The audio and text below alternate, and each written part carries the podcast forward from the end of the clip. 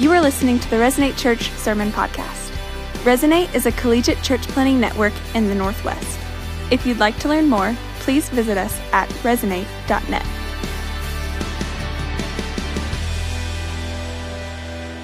Well, hey, my name is Josh, and I'm one of the pastors here. I'm glad you are here.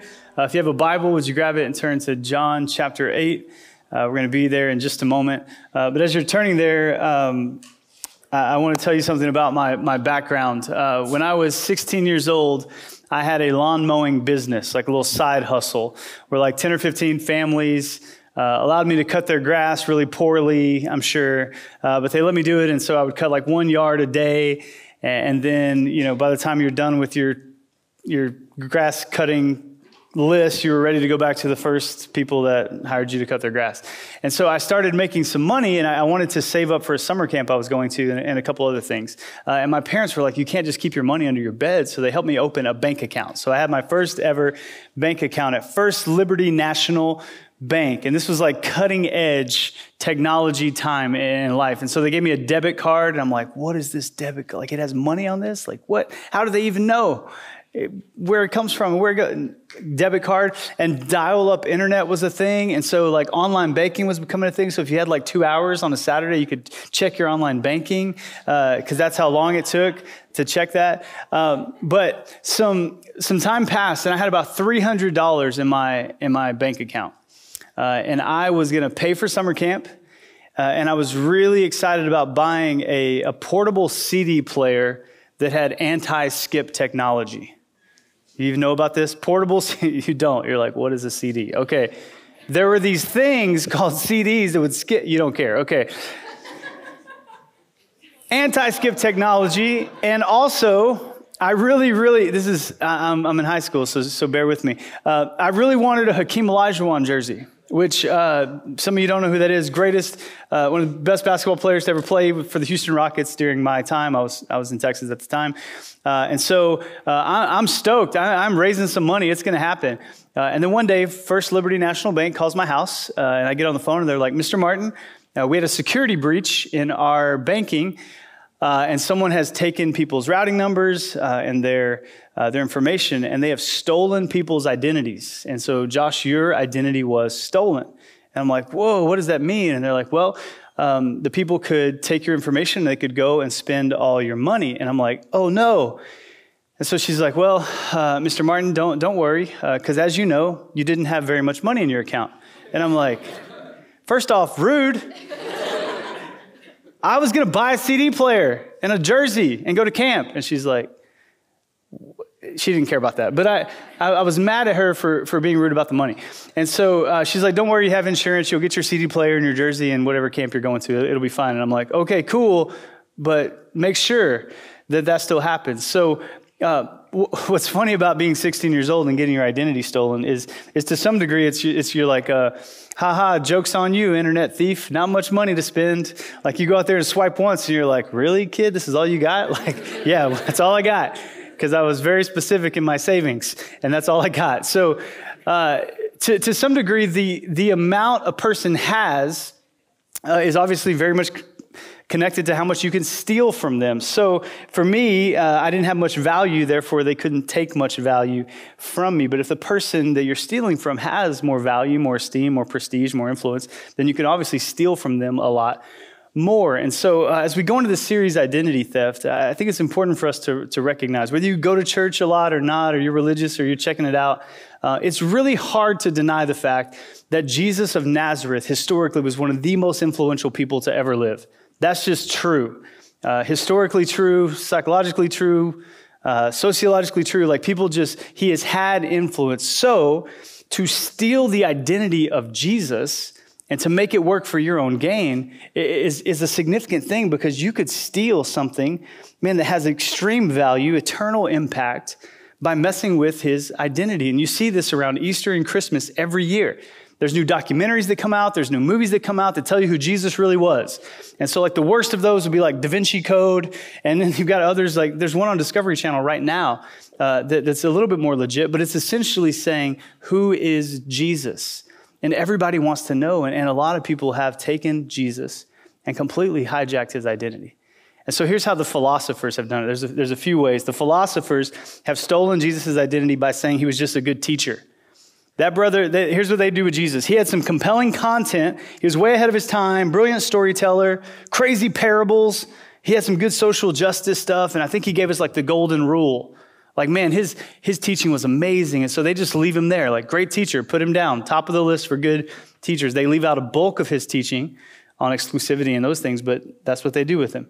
The universalist comes along and they, they, they steal Jesus' identity by saying he is simply one of the ways to God, one of the many ways. So in this picture, uh, God is a mountain and Jesus is one of the ladders you can use to climb up the mountain to get to God. So there's a pile of ladders and one of them has Jesus' name on it. I think it's funny for us as Northwest people who've like seen Mount Rainier and like seen a ladder it's not, it's like bad. You're like, that ladder is like, oh, that's not going to work. No, it's a really dumb illustration. But nonetheless, grab the Jesus ladder, put it on the mountain, climb up, get there yourself. Uh, world religions have gone a little bit, uh, a little bit more narrow. They said Jesus is like one of six ladders, five, six, seven, eight ladders or so.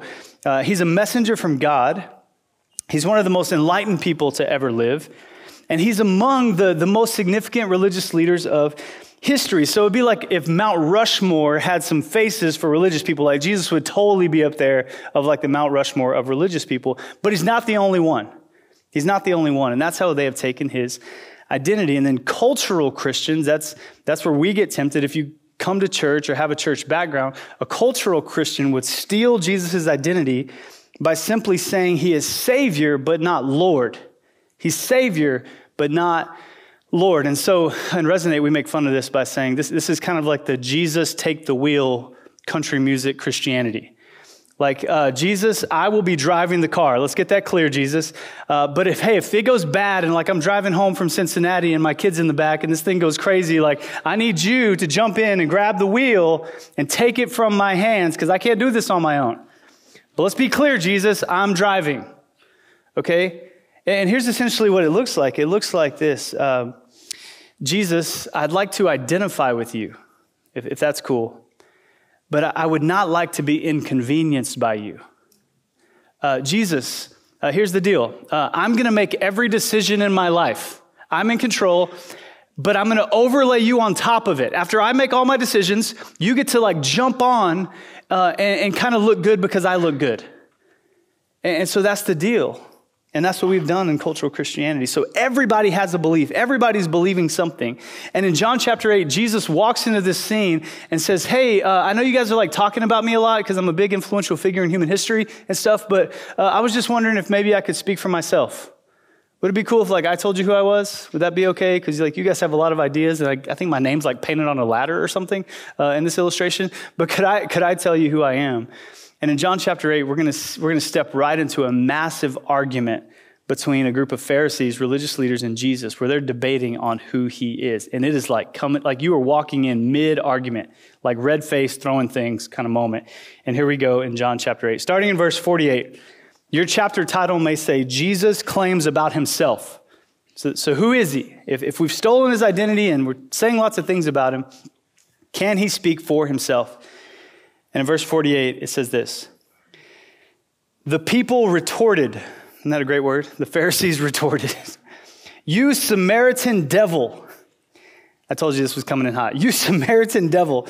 Didn't we say all along that you were possessed by a demon? No, Jesus said, I have no demon in me. For I honor my Father, and you dishonor me. And though I have no wish to glorify myself, God is going to glorify me. He is the true judge. I tell you the truth anyone who obeys my teaching will never die. And the people say, Now we, are know, now we know you're possessed by a demon. Even Abraham and the prophets died, but you say, Anyone who obeys my teaching will never die. Are you greater than our father Abraham? He died, and so did the prophets. Who do you think you are? And Jesus answered, If I want glory for myself, it doesn't count. But it is my Father who will glorify me. You say he is our God, but you don't even know him. I know him. If I said otherwise, I would be as great a liar as you. But I do know him and obey him. Your father Abraham rejoiced as he looked forward to the coming. He saw it and was glad. As he looked forward to my coming, he saw it and was glad. And the people said, You aren't even 50 years old. How can you say you have seen Abraham? And Jesus answered, I tell you the truth. Before Abraham was even born, I am. At that point, they picked up stones to throw at him. But Jesus was hidden from them and left the temple in a massively heated debate between the people in that time who knew the most about God, Pharisees, religious leaders. They're debating with Jesus, and Jesus makes a claim that is so blasphemous and so heretical and so ridiculous that they pick up stones and they're going to kill him on the spot. They're like, hey, I know we were just arguing a second ago, but like now you have to die. Like you've gone too far, we're killing you right now. Okay? And we're going to pick up stones and we're going to throw them at you until you're not alive anymore because you can't say what you just said.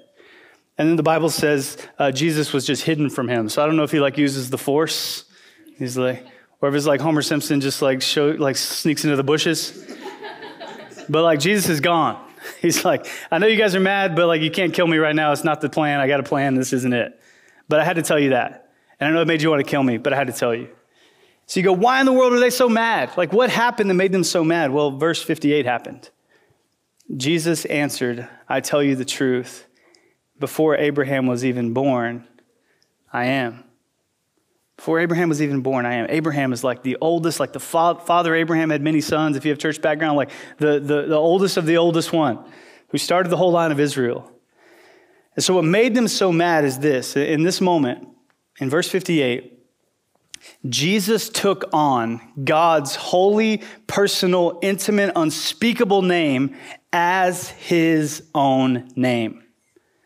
Jesus took on this, this profoundly unspeakable name and said, Actually, that is my name. And so in Hebrew, this name that we're talking about is a name spelled with four letters Y H W H, pronounced Yahweh. Yahweh. And the Jews came to regard this word and this name with such reverence that they would never even take it upon their lips, lest they inadvertently take the name in vain. So, whenever this name comes up in the Bible and you're reading it, they would have pronounced it Adonai, Adonai, which means my Lord.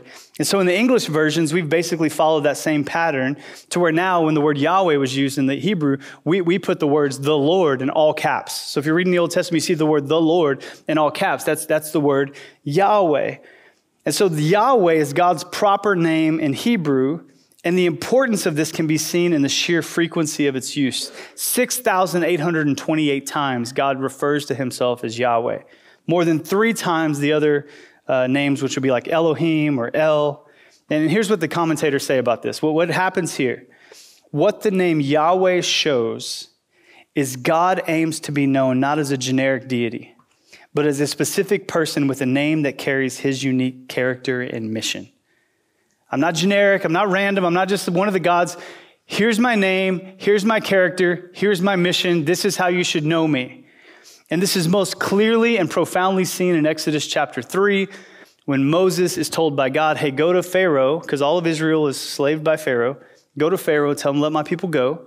And Moses looks at God and he says, How, how am I going to tell your people who I am? Like, how do I tell them you sent me? Like, what, what if they ask your name? What, what does that look like? And so in Exodus chapter 3, verse 13, you see this Yahweh, this I am, uh, get really clearly unpacked.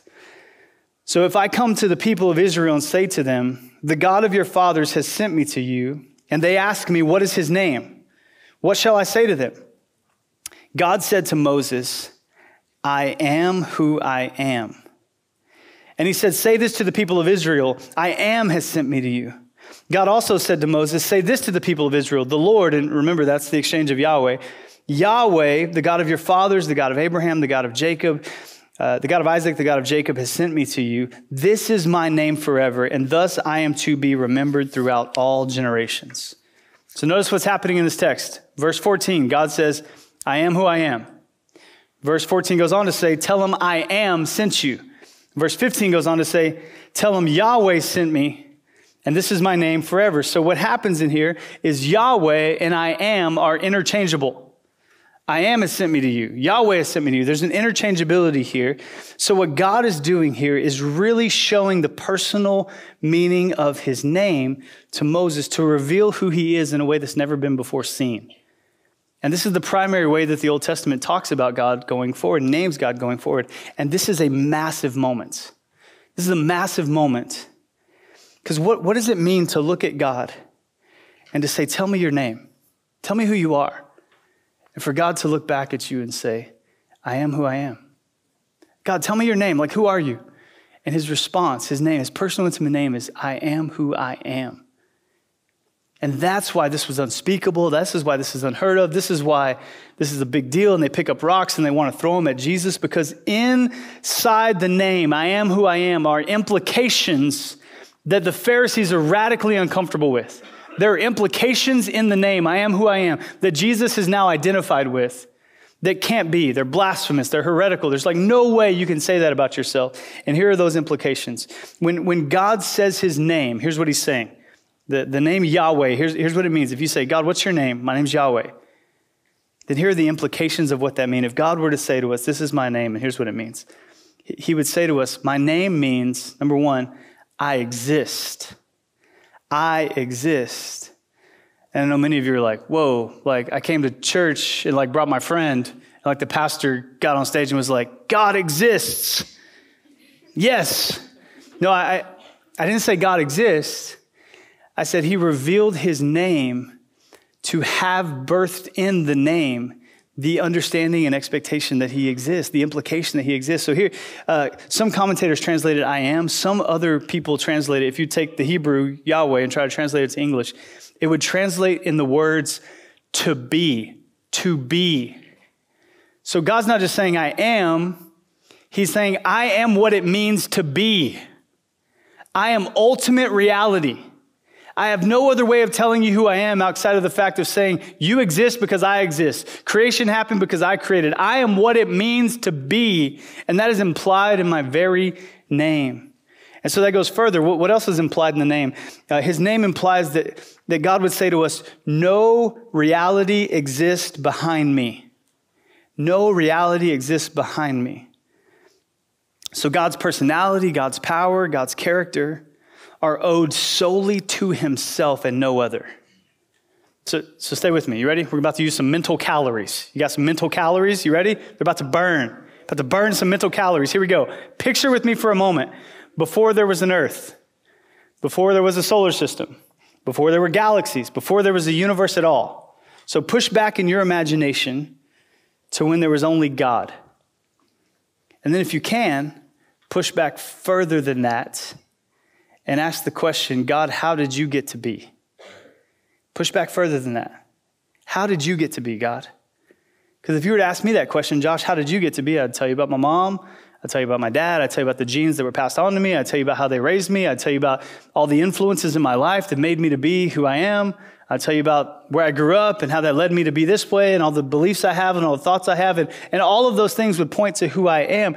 And when you do this for God, here, here's what happens. Here's how one guy explains it. When you try to get behind God and ask those questions, here would be God's response Nobody gave me my set of genes. Nobody and no power brought me into existence and shaped my personality because I had no beginning. There was no reality outside of myself that did not come from me. And so there is no force or influence upon my character and my power except what comes from me and is controlled by me. I am utterly absolute. Behind me, there is no reality. You're like, like what? Like, I know many of you are like, Josh, could you read that again? And many of you are like, no, no, no, just move on. Like, I don't want to talk about this anymore. Like, our capacity for mystery is really maxed out in this moment. Like our capacity to understand this is really maxed out in this moment. I read one pastor who explained it like this. He, he said this. He said, asking God, God, why are you the way you are? Is like asking me, when are you going to stop beating your wife? It's an unanswerable question because it assumes a state of affairs that do not exist. I am not beating my wife, and so I cannot stop doing something I'm not doing. If there is nothing behind or outside of God that could answer this question, then God, why are you the way you are? He, he would say, You're asking me a state of something that doesn't exist. The, the utterly self determined character of an everlasting God is the end point of all of our questions. There comes a point when you stand face to face with absolute reality and realize that He simply is who He is. So when you look at God and go, tell me your name, he's like, oh, my name, uh, I am who I am. That's the best I got for you. I'm what it means to be. I exist. No reality exists behind me. And because those things are true, it gets a little closer to us. God looks at us and says, because of that, I do not change. I do not change. The third implication of the name, I am who I am, means he's, he's an unchanging God.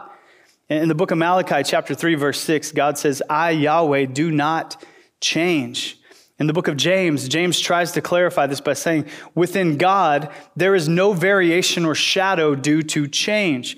The book of Hebrews, chapter 13, says, He is the same yesterday, today, and forever. So listen, if, if God is not determined by any forces outside of Him, then He is not subject to change like we are. So people change their mind because of unforeseen circumstances or weak resolutions. So I didn't see that coming, or turns out my will wasn't strong enough for that, so I'm going to change. But God foresees all circumstances and has no weakness.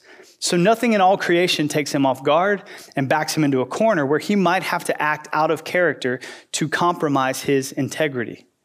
So here's, again, mental calories. Stay with me. Here's what that means it means his absolute name, Yahweh, I am who I am, is the granite foundation of our confidence in his ongoing faithfulness. His name is the granite foundation of his ongoing faithfulness because he's not going to change because of what year it is and how loud we yell what year it is. It's 2019. Get this figured out already. Uh, do you know how old I am? God says. Like, it's 2019 is like NBD to me, right? Like, I don't change. I, I am everlasting. I am before time, I am in time, I am outside of time. Like your, your mental ability to deal with this mystery is going to frustrate you in this moment. And you just keep yelling how loudly you want what year it is, but that doesn't affect me.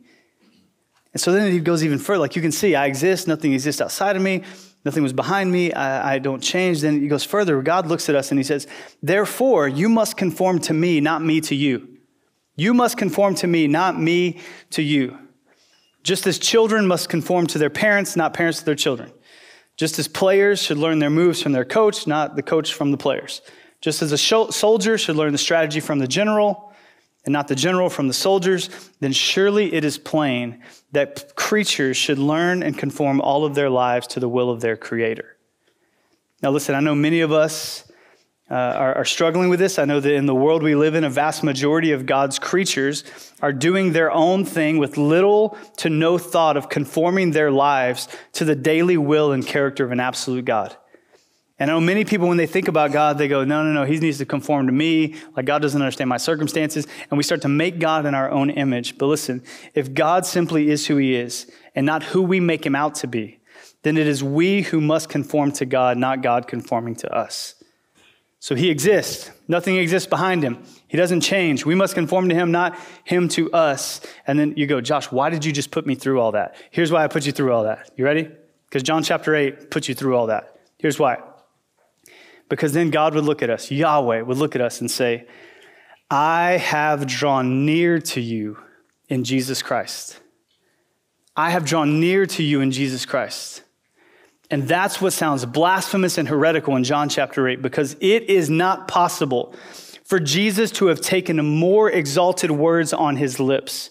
When Jesus said, Before Abraham was, I am, he took all of the majestic truth of the name of God and then proclaimed to the people, That is now wrapped in flesh and standing in front of you, looking in your face.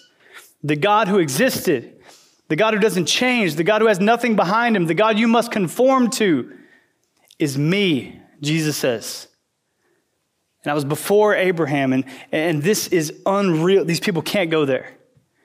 Uh, but you see the rest of the Bible start to affirm this and clarify this. Uh, in Colossians chapter 1, the Apostle Paul says this about Jesus.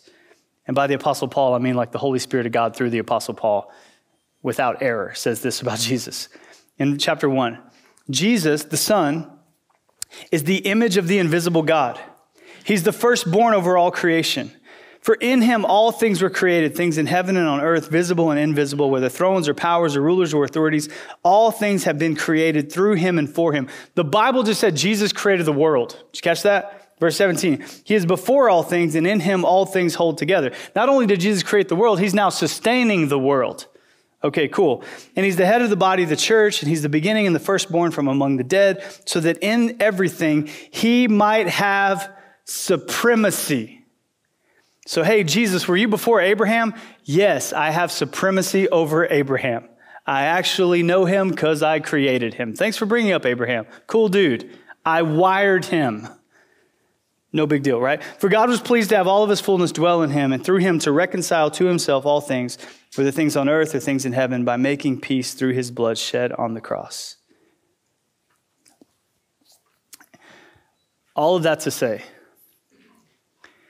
that Jesus is claiming his authority as the creator level authority.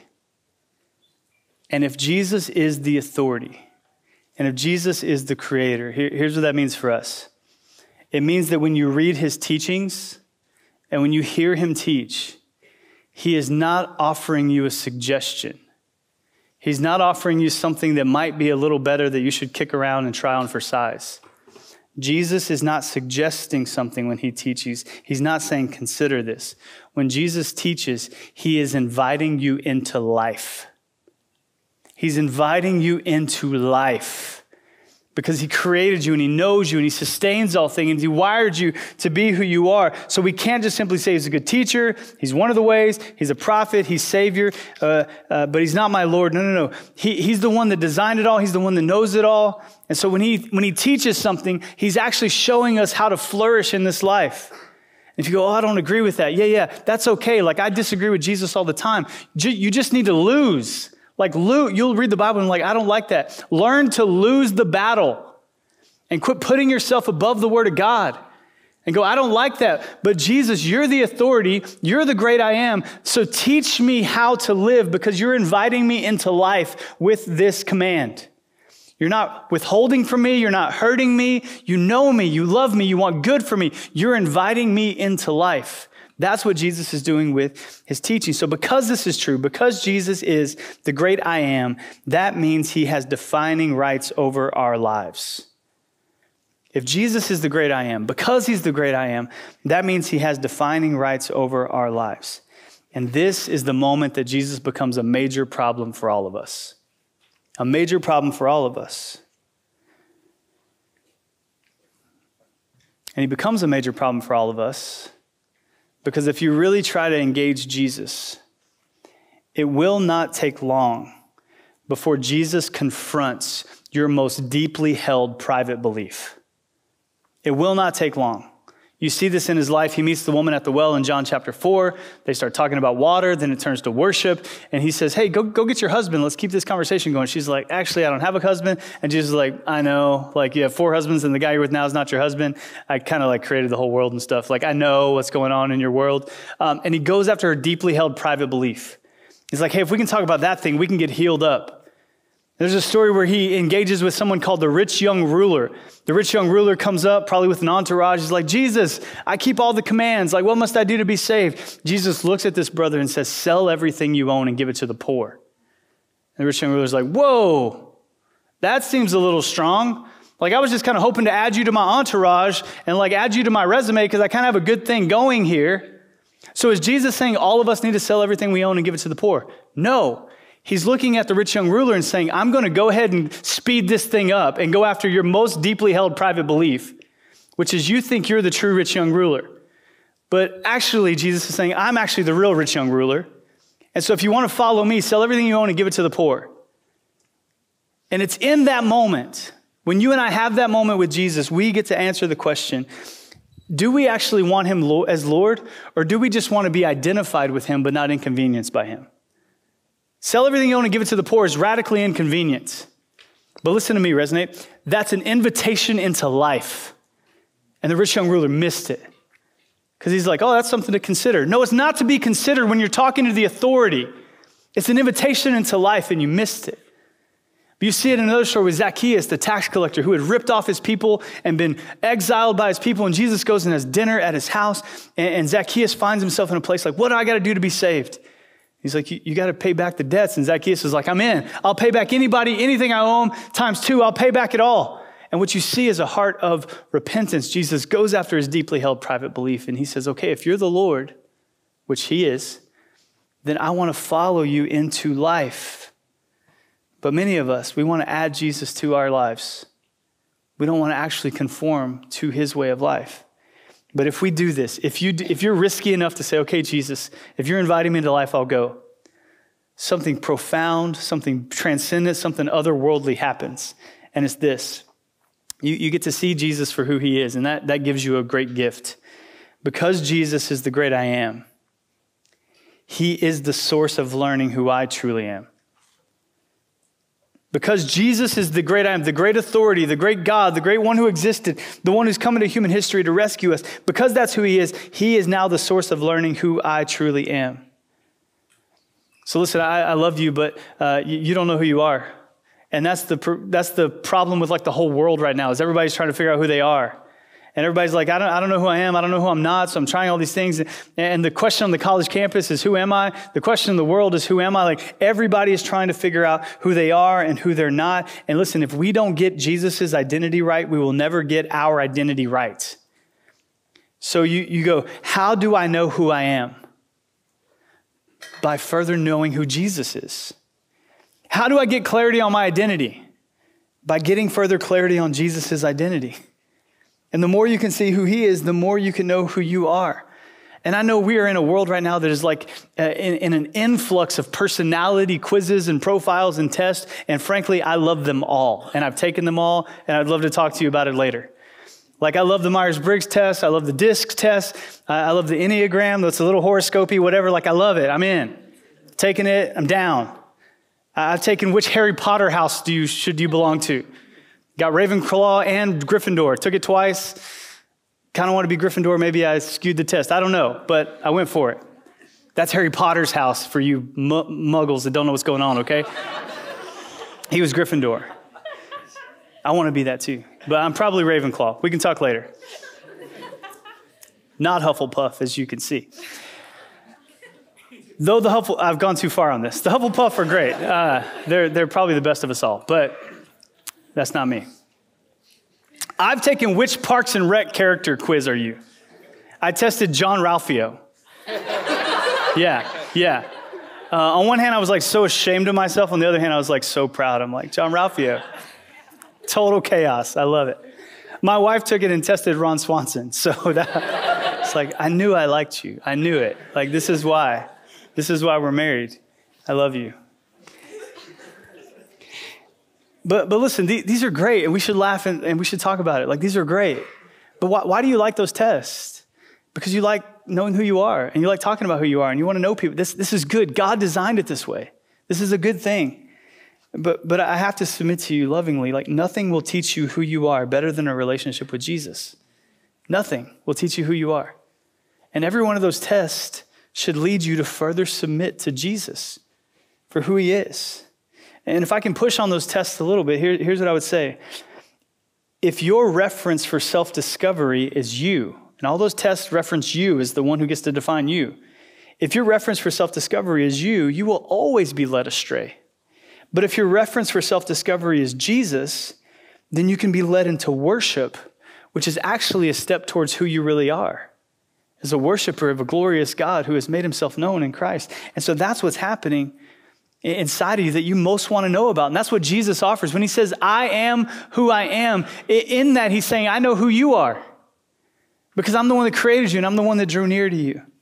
Uh, there's a quote by Blaise Pascal where he says this He says, Not only do we know God through Jesus Christ alone, but we know ourselves through Jesus Christ alone.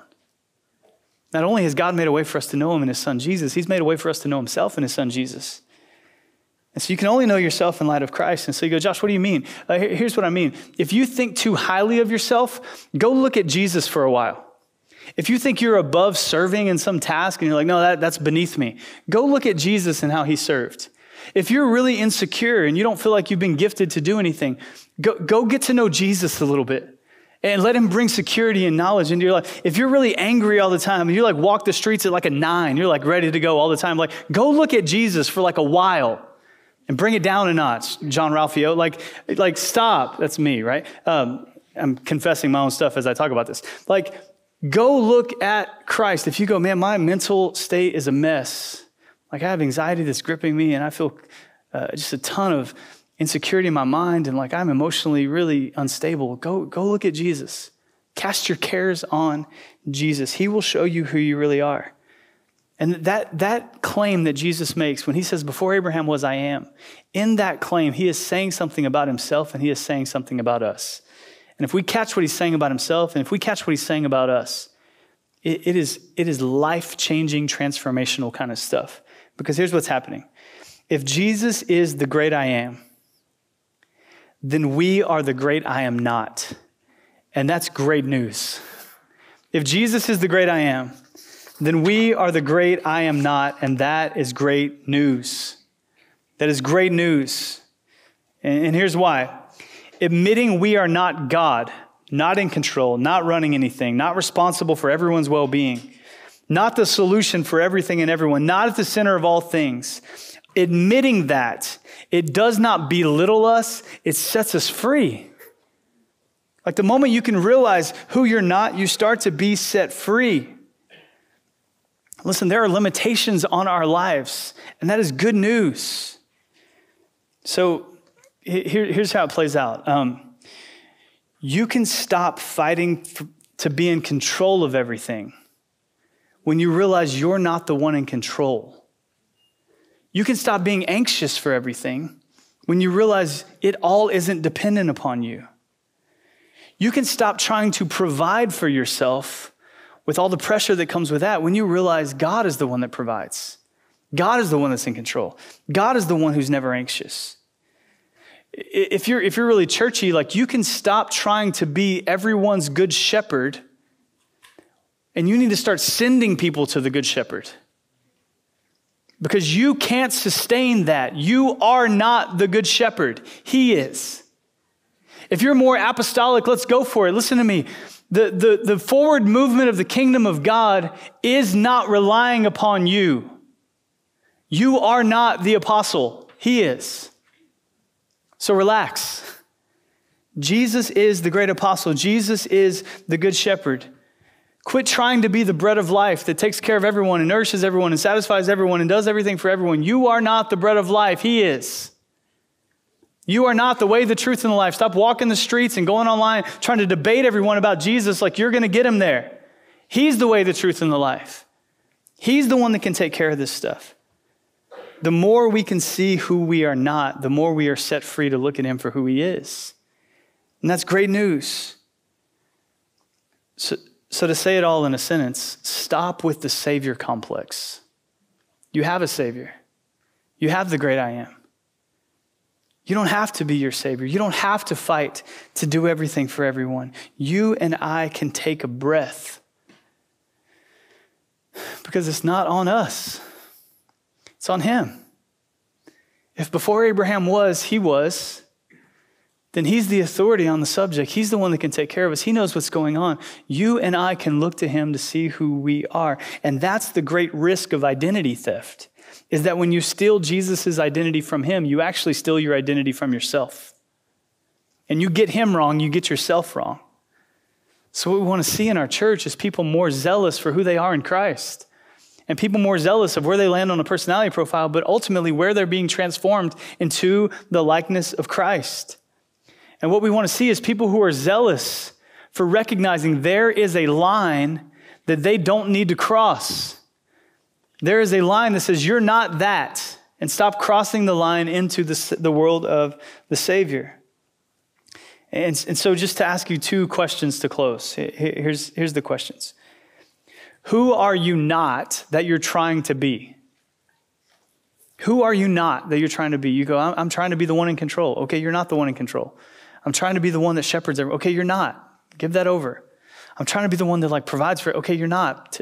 What is your temptation? Who are you not that you're trying to be? And then, secondarily, who are you that you've forgotten? That you need to be reminded of today. So it's not like God says, hey, you're on the sidelines, I'm going to do this all my own. No, no, no. He, he has a beautiful picture here of let me do the saving, let me do the heavy lifting, but I want to invite you to participate. And so, where in your life do you need to be reminded of who you are in Christ? Where in your life do you need to say, God, I need to be reminded that because of who you are, I can be bold? God, because of who you are, I don't have to be insecure. God, because of who you are, I can cast my anxiety on you. God, because of who you are, and because of, of, of that leading and informing who I am, then I can move forward on some stuff. So, so, so lovingly, where do, you, where do you need to back off? Where do you need to let go? Because you're in the Savior world. And then where do you need to step forward? Because God's called you to some stuff you're not walking in. Because if He really is who He says He is, then He really knows who you are. And He knows where you need to back off and He knows where you need to step forward.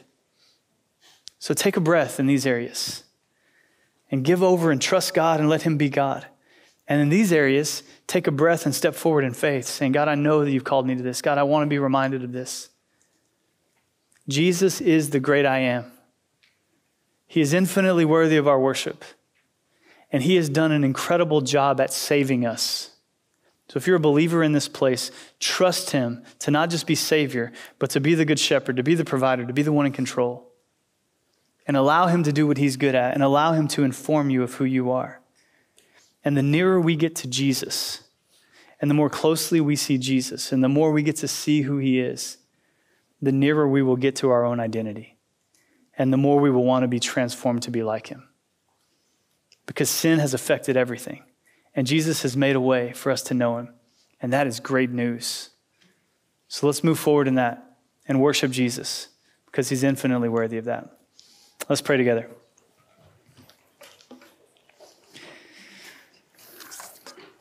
Oh, Father, we thank you for your word that tells us who you are.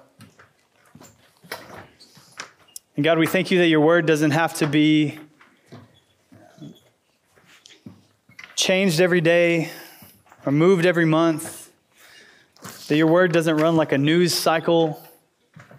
But God, your word is an unchanging, glorious truth that we all need to live in, live under. And God, your word tells us your word tells us that you are infinite. You existed before the world began. You are in control. You've asked us to conform to you, God.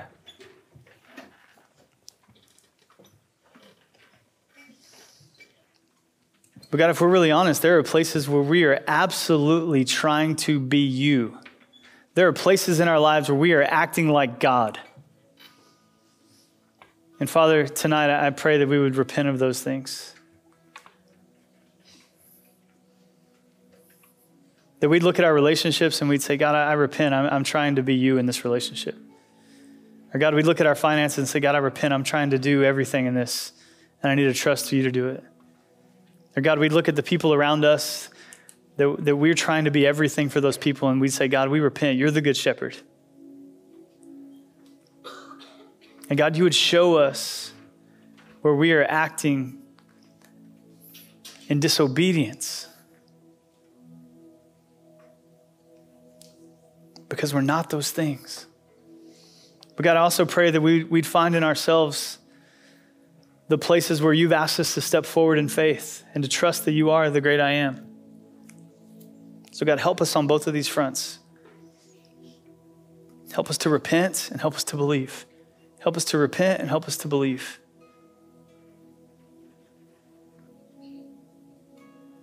And God the Father, we thank you that you revealed yourself in the Old Testament as being Yahweh.